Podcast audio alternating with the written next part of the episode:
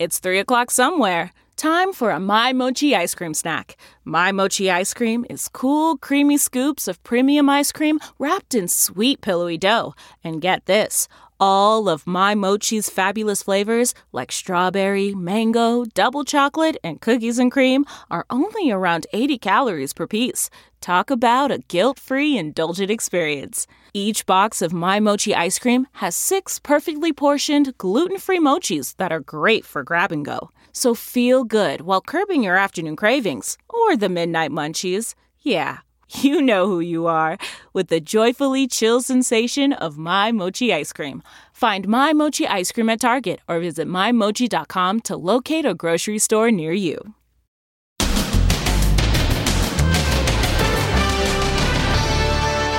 Dr. Fauci's warning about Super Bowl parties. Now is not the time to do that. Plus, the last face you see. The doctor wants to put you on a ventilator. The nurse who tells COVID patients they're going on a ventilator. You're not going to feel any of it. How scared are these patients? And the college cheerleader going public. They would put their hands too low. She says she was told to act like a temptress at college fundraisers. Then, after this car crash, his new face and two new hands. Plus, Amy Poehler, Tina Fey, and the pandemic Golden Globes. The first big award show of the year. How they're going to pull it off. And could this be the longest police chase ever? Can you believe six hours? Now we've got uh, LAPD units. Now, Inside Edition with Deborah Norville. Hello, everybody, and thank you for joining us. Please stay home Super Bowl Sunday. That's the word from Dr. Anthony Fauci saying now is not the time to be around anyone not in your bubble. Health experts fear that the Super Bowl could be a super spreader and much more dangerous than Christmas or Thanksgiving. Stephen Fabian begins our coverage. A dire warning today that the Super Bowl may become another super spreader event. Every time we do have something like this, there always is a spike, be it a holiday, Christmas, New Year's, Thanksgiving. And Super Bowl is a big deal. Dr. Fauci went on a media blitz pleading with Americans to stay away from Super Bowl watch parties. As much fun as it is to get together on a big Super Bowl party, now is not the time to do that. Watch the game and enjoy it, but do it with your family or with people that are in your household. The mayors of Super Bowl rivals Tampa and Kansas City joined forces for this PSA, warning people not to take risks to watch the big game. To celebrate in small groups instead of squeezing into a crowded bar. Order takeout from your favorite local restaurant. But thousands are flocking to the Super Bowl experience in Tampa. Megan Alexander is there. Tampa is one of the highest risk areas for contracting COVID, and 11 cases of the UK super strain have been detected. With large crowds expected for the Super Bowl, authorities are cracking down on anyone not wearing a mask in public with a $500 fine. We are taking every precaution, but we're also asking everyone to understand their level of personal responsibility. Here in New York, people are once more being vaccinated at the Javits Convention Center after that massive snowstorm shut it down for two days. The vaccine rollout is now a race against time as there are fears the virus is mutating faster than people can be vaccinated. Who's winning if it's a race between virus and vaccine? Are we vaccinating right now at a pace to keep to keep ahead of these mutant strains? Savannah, we're not because the situation is we still have a demand that far exceeds the uh, supply. Hey, Robin, George, and TJ, and everybody. And Michael Strahan, who has been absent from Good Morning America for more than a week as he recovers from COVID, sent this message to America Wear your mask. Wash your hands, use your wipes. I did all those things. But it just goes to show me that it takes more than just you as an individual. We gotta, everybody has to do it so that we help out each other because it's more. Very true. And with only a fraction of the fans attending the game, you would think that security for the Super Bowl would be less of a challenge.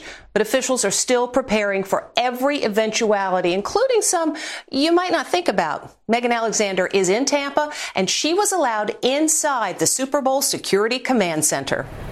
The Super Bowl may be very different this year, but it's still all hands on deck to protect the big game. We see no specific credible threat uh, for this event, uh, but we want to be prepared. We have cameras throughout the city. The Tampa Police Department is giving us an inside look at its Joint Operations Center, where over 70 different agencies work together to survey the city. Do you anticipate we will see the crowds this weekend that we normally see, even amidst a pandemic? I think we're going to see some crowds. Police Chief Brian Dugan says the fact that the Tampa Bay Buccaneers is the first team ever to play a Super Bowl at home creates entirely new security and health concerns. When we win on Sunday, where's everybody going to want to celebrate afterwards? And, you know, we focus on the game itself. And as chief of police, I worry about what's going to happen after the game because crowds are going to want to gather. They're going to want to celebrate.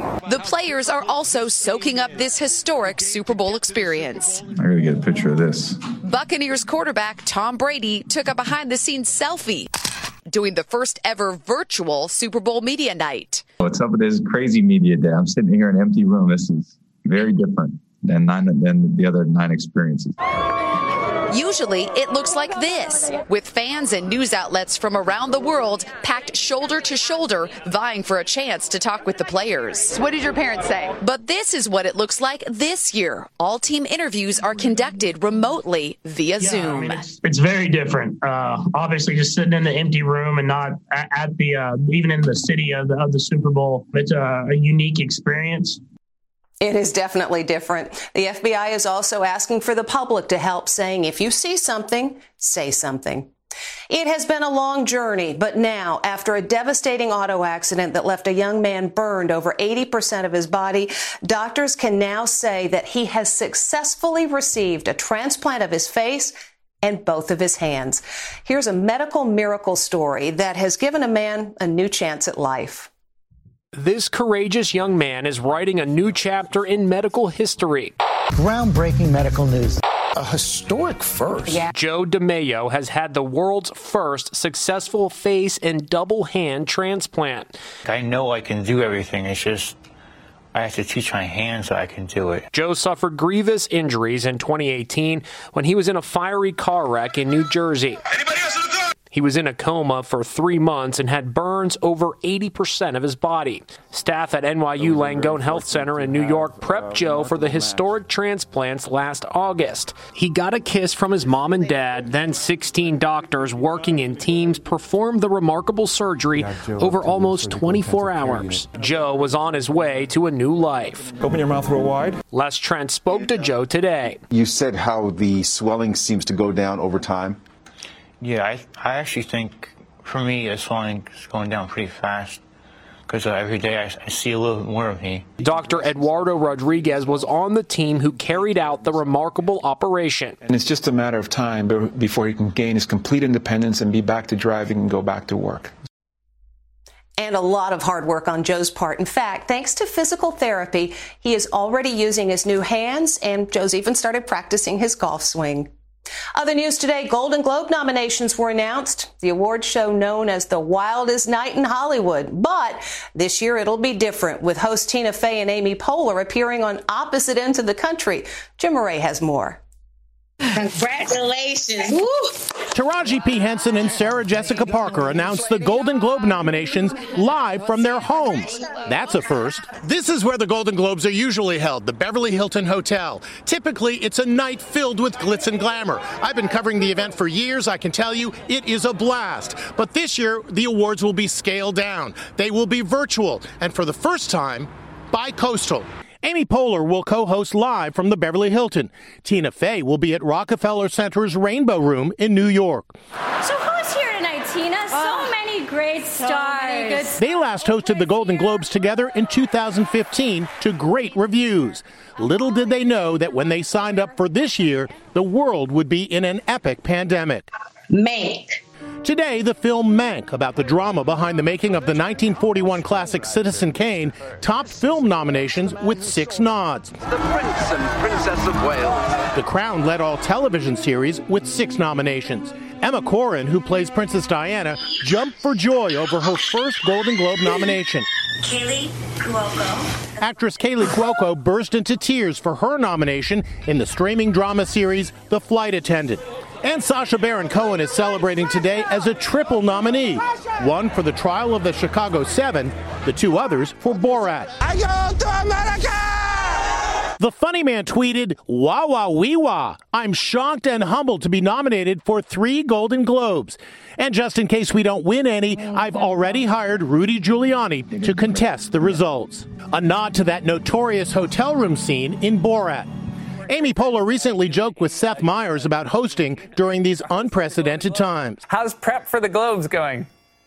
So good, Seth. um, the prep is going so good. All, we just have a few final questions, which is when, how, why, where, and what. I would predict that it's going to be some sort of hybrid model. Variety senior correspondent Elizabeth Wagmeister says with Amy and Tina on board, one thing is guaranteed. Whatever the show looks like, it's going to be funny. The 87th Golden Globes will be held February 28th. That's almost two months later than the usual air date.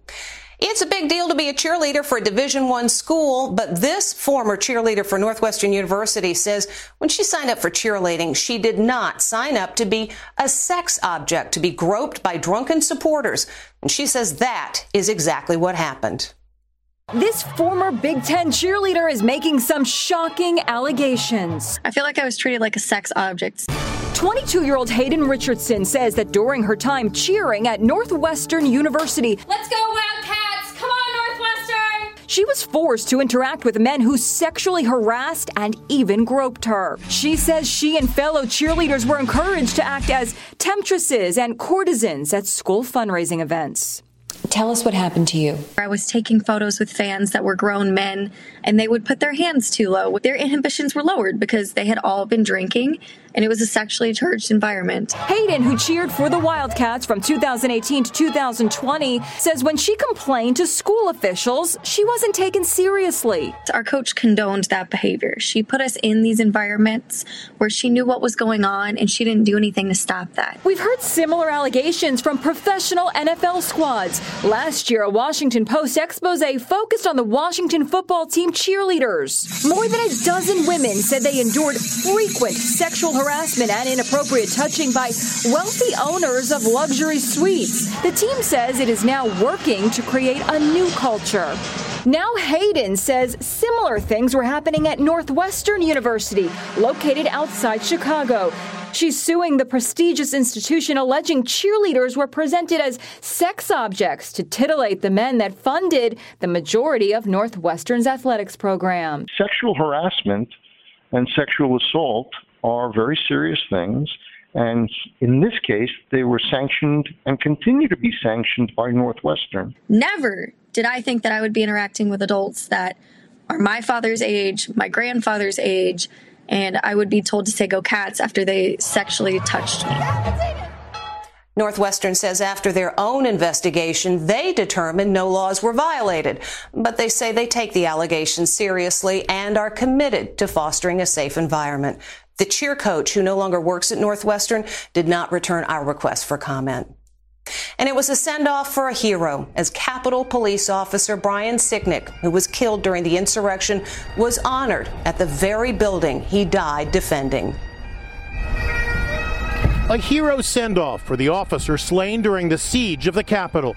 An urn carrying Officer Brian Sicknick's ashes and an American flag were carried down the Capitol steps and placed in a hearse.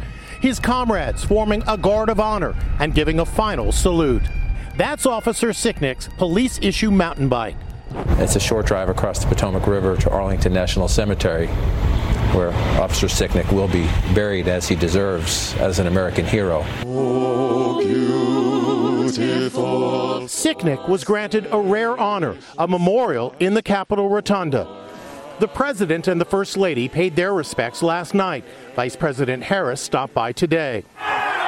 The investigation into the riot took a new turn today following FBI raids on the homes of two men who took part in a rally the day before the riot. And these are the first known search warrants involving people who organized and spoke at rallies that preceded the insurrection. Alan Hostetter and Russell Taylor, who have not been charged, run the right wing American Phoenix Project.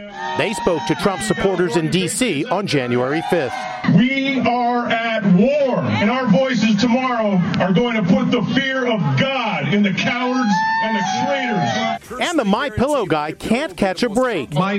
Even the conservative news channel Newsmax refuses to air his debunked election conspiracy theories. We don't want to relitigate the, the, the Wait, wait, uh, wait, wait, allegations that you're making, Mike. The anchor got so fed up, he took off his mic and walked off. Mike, hold on a second. Everybody, hold on a second. Mike, Mike, hold on one second. Uh, let's. We'll be back with more Inside Edition right after this. Next, the last face you see. The doctor wants to put you on a ventilator. The nurse who tells COVID patients they're going on a ventilator. You're not going to feel any of it. I just try and make sure that they're not scared. And could this be the longest police chase ever? Can you believe six hours? Approaching Hollywood Boulevard. Inside Edition with Deborah Norville. We'll be right back. A safe Super Bowl party. It can't be like this. Next, Inside Edition. The first Super Bowl in the pandemic. Who should you invite? How many people? And how to serve food safely. Super Bowl parties 2021. Party for one? Then, lost your sense of taste or smell due to COVID 19? Can eating a burnt orange cure you? I was shocked that it worked. Watch the next Inside Edition. We're getting a unique look at what it's like to care for severely ill patients with COVID. A nurse is sharing what it is like to be the last face patients see before being put on a ventilator. She spoke with Ann Mercogliano about how she tries to keep people calm as they fight for their lives. This nurse is the last face COVID patients see before they're put on a ventilator. Savannah, who asked that we just use her first name, breaks the news to them in a way that shows her gentle soul. Hey, Miss Smith. Hey, sweetie, it's your nurse. So, you know those labs I've been drawing all night? Well, the last one didn't look very good, sweetie. The doctor wants to put you on a ventilator. Savannah is just 28. She is a traveling ICU nurse and recorded this reenactment in full PPE gear. I really just wanted to show that healthcare workers were here and we, you know, we, we love our patients and we we're with them every step of the way. Listen as Savannah lovingly reassures the patient. It's going to be okay. It's going to be all right.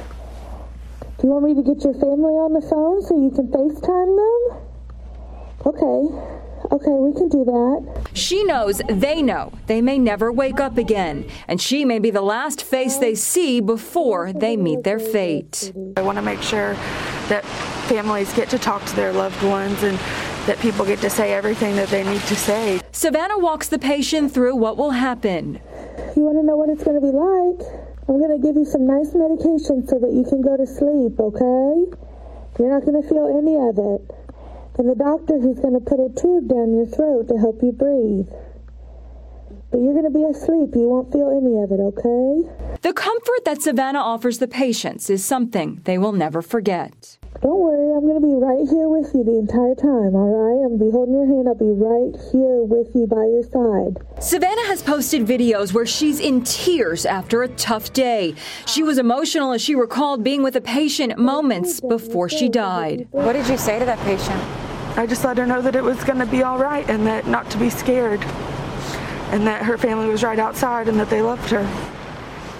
Incredible. By the way, in the early days of the pandemic, 80% of COVID patients put on respirators died. Today, that number has dropped to 35.7%. We'll be right back. Still to come. Could this be the longest police chase ever? Can you believe six hours? Approaching Hollywood Boulevard.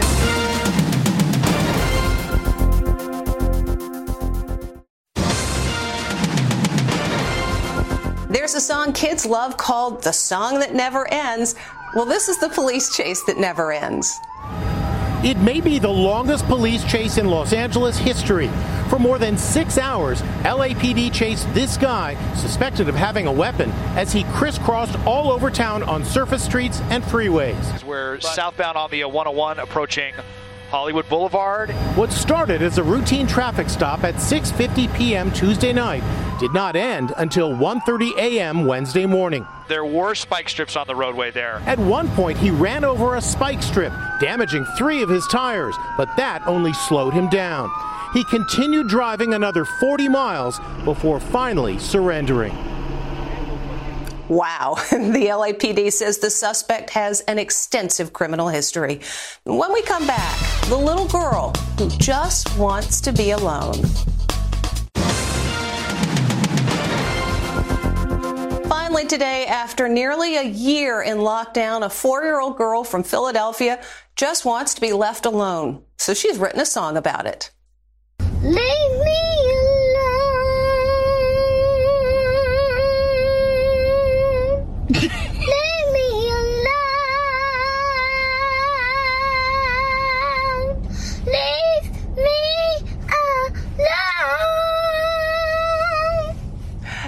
yes, she has gone viral. That is Inside Edition for today. I'm Deborah Norville. Thank you for watching. We'll see you again tomorrow.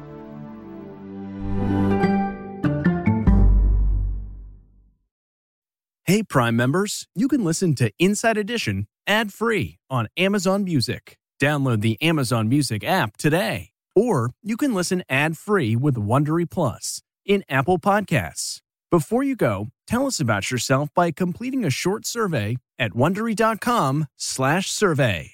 Support for this podcast and the following message come from Corient. Corient provides wealth management services centered around you. They focus on exceeding your expectations and simplifying your life. Corient has been helping high achievers just like you enjoy their lives more fully, preserve their wealth, and provide for the people, causes, and communities they care about. As one of the largest integrated fee only registered investment advisors in the U.S., Corient has deeply experienced teams in 23 strategic locations. Corient has extensive knowledge spanning the full spectrum of planning, investing, lending, and money management disciplines. Leverage Corient's exclusive network of experts to craft custom solutions designed to help you reach your financial goals, no matter how complex they may be. Real wealth requires real solutions. For more information, connect with a wealth advisor today at corient.com. That's C O R I E N T.com. Corient.com.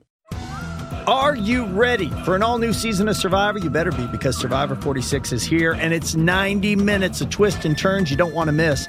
Better yet, after each episode, there's a brand new episode of On Fire, the only official Survivor podcast. Each week, we go behind the scenes of the episode's biggest moments, taking you into the how and the why things happened. And this season, we're very lucky to be joined by an expert, the winner of Survivor 45, Dee Valladares. What is up? I'm thrilled to be joining this team and to be giving you my take on how and the why players made the moves they did, what it takes to outwit, outplay, and outlast, and to ask Jeff some questions because even after 26 days out there, there is still a lot for me to uncover. Bring it, D. Listen to On Fire, the official Survivor podcast, wherever you get your podcast.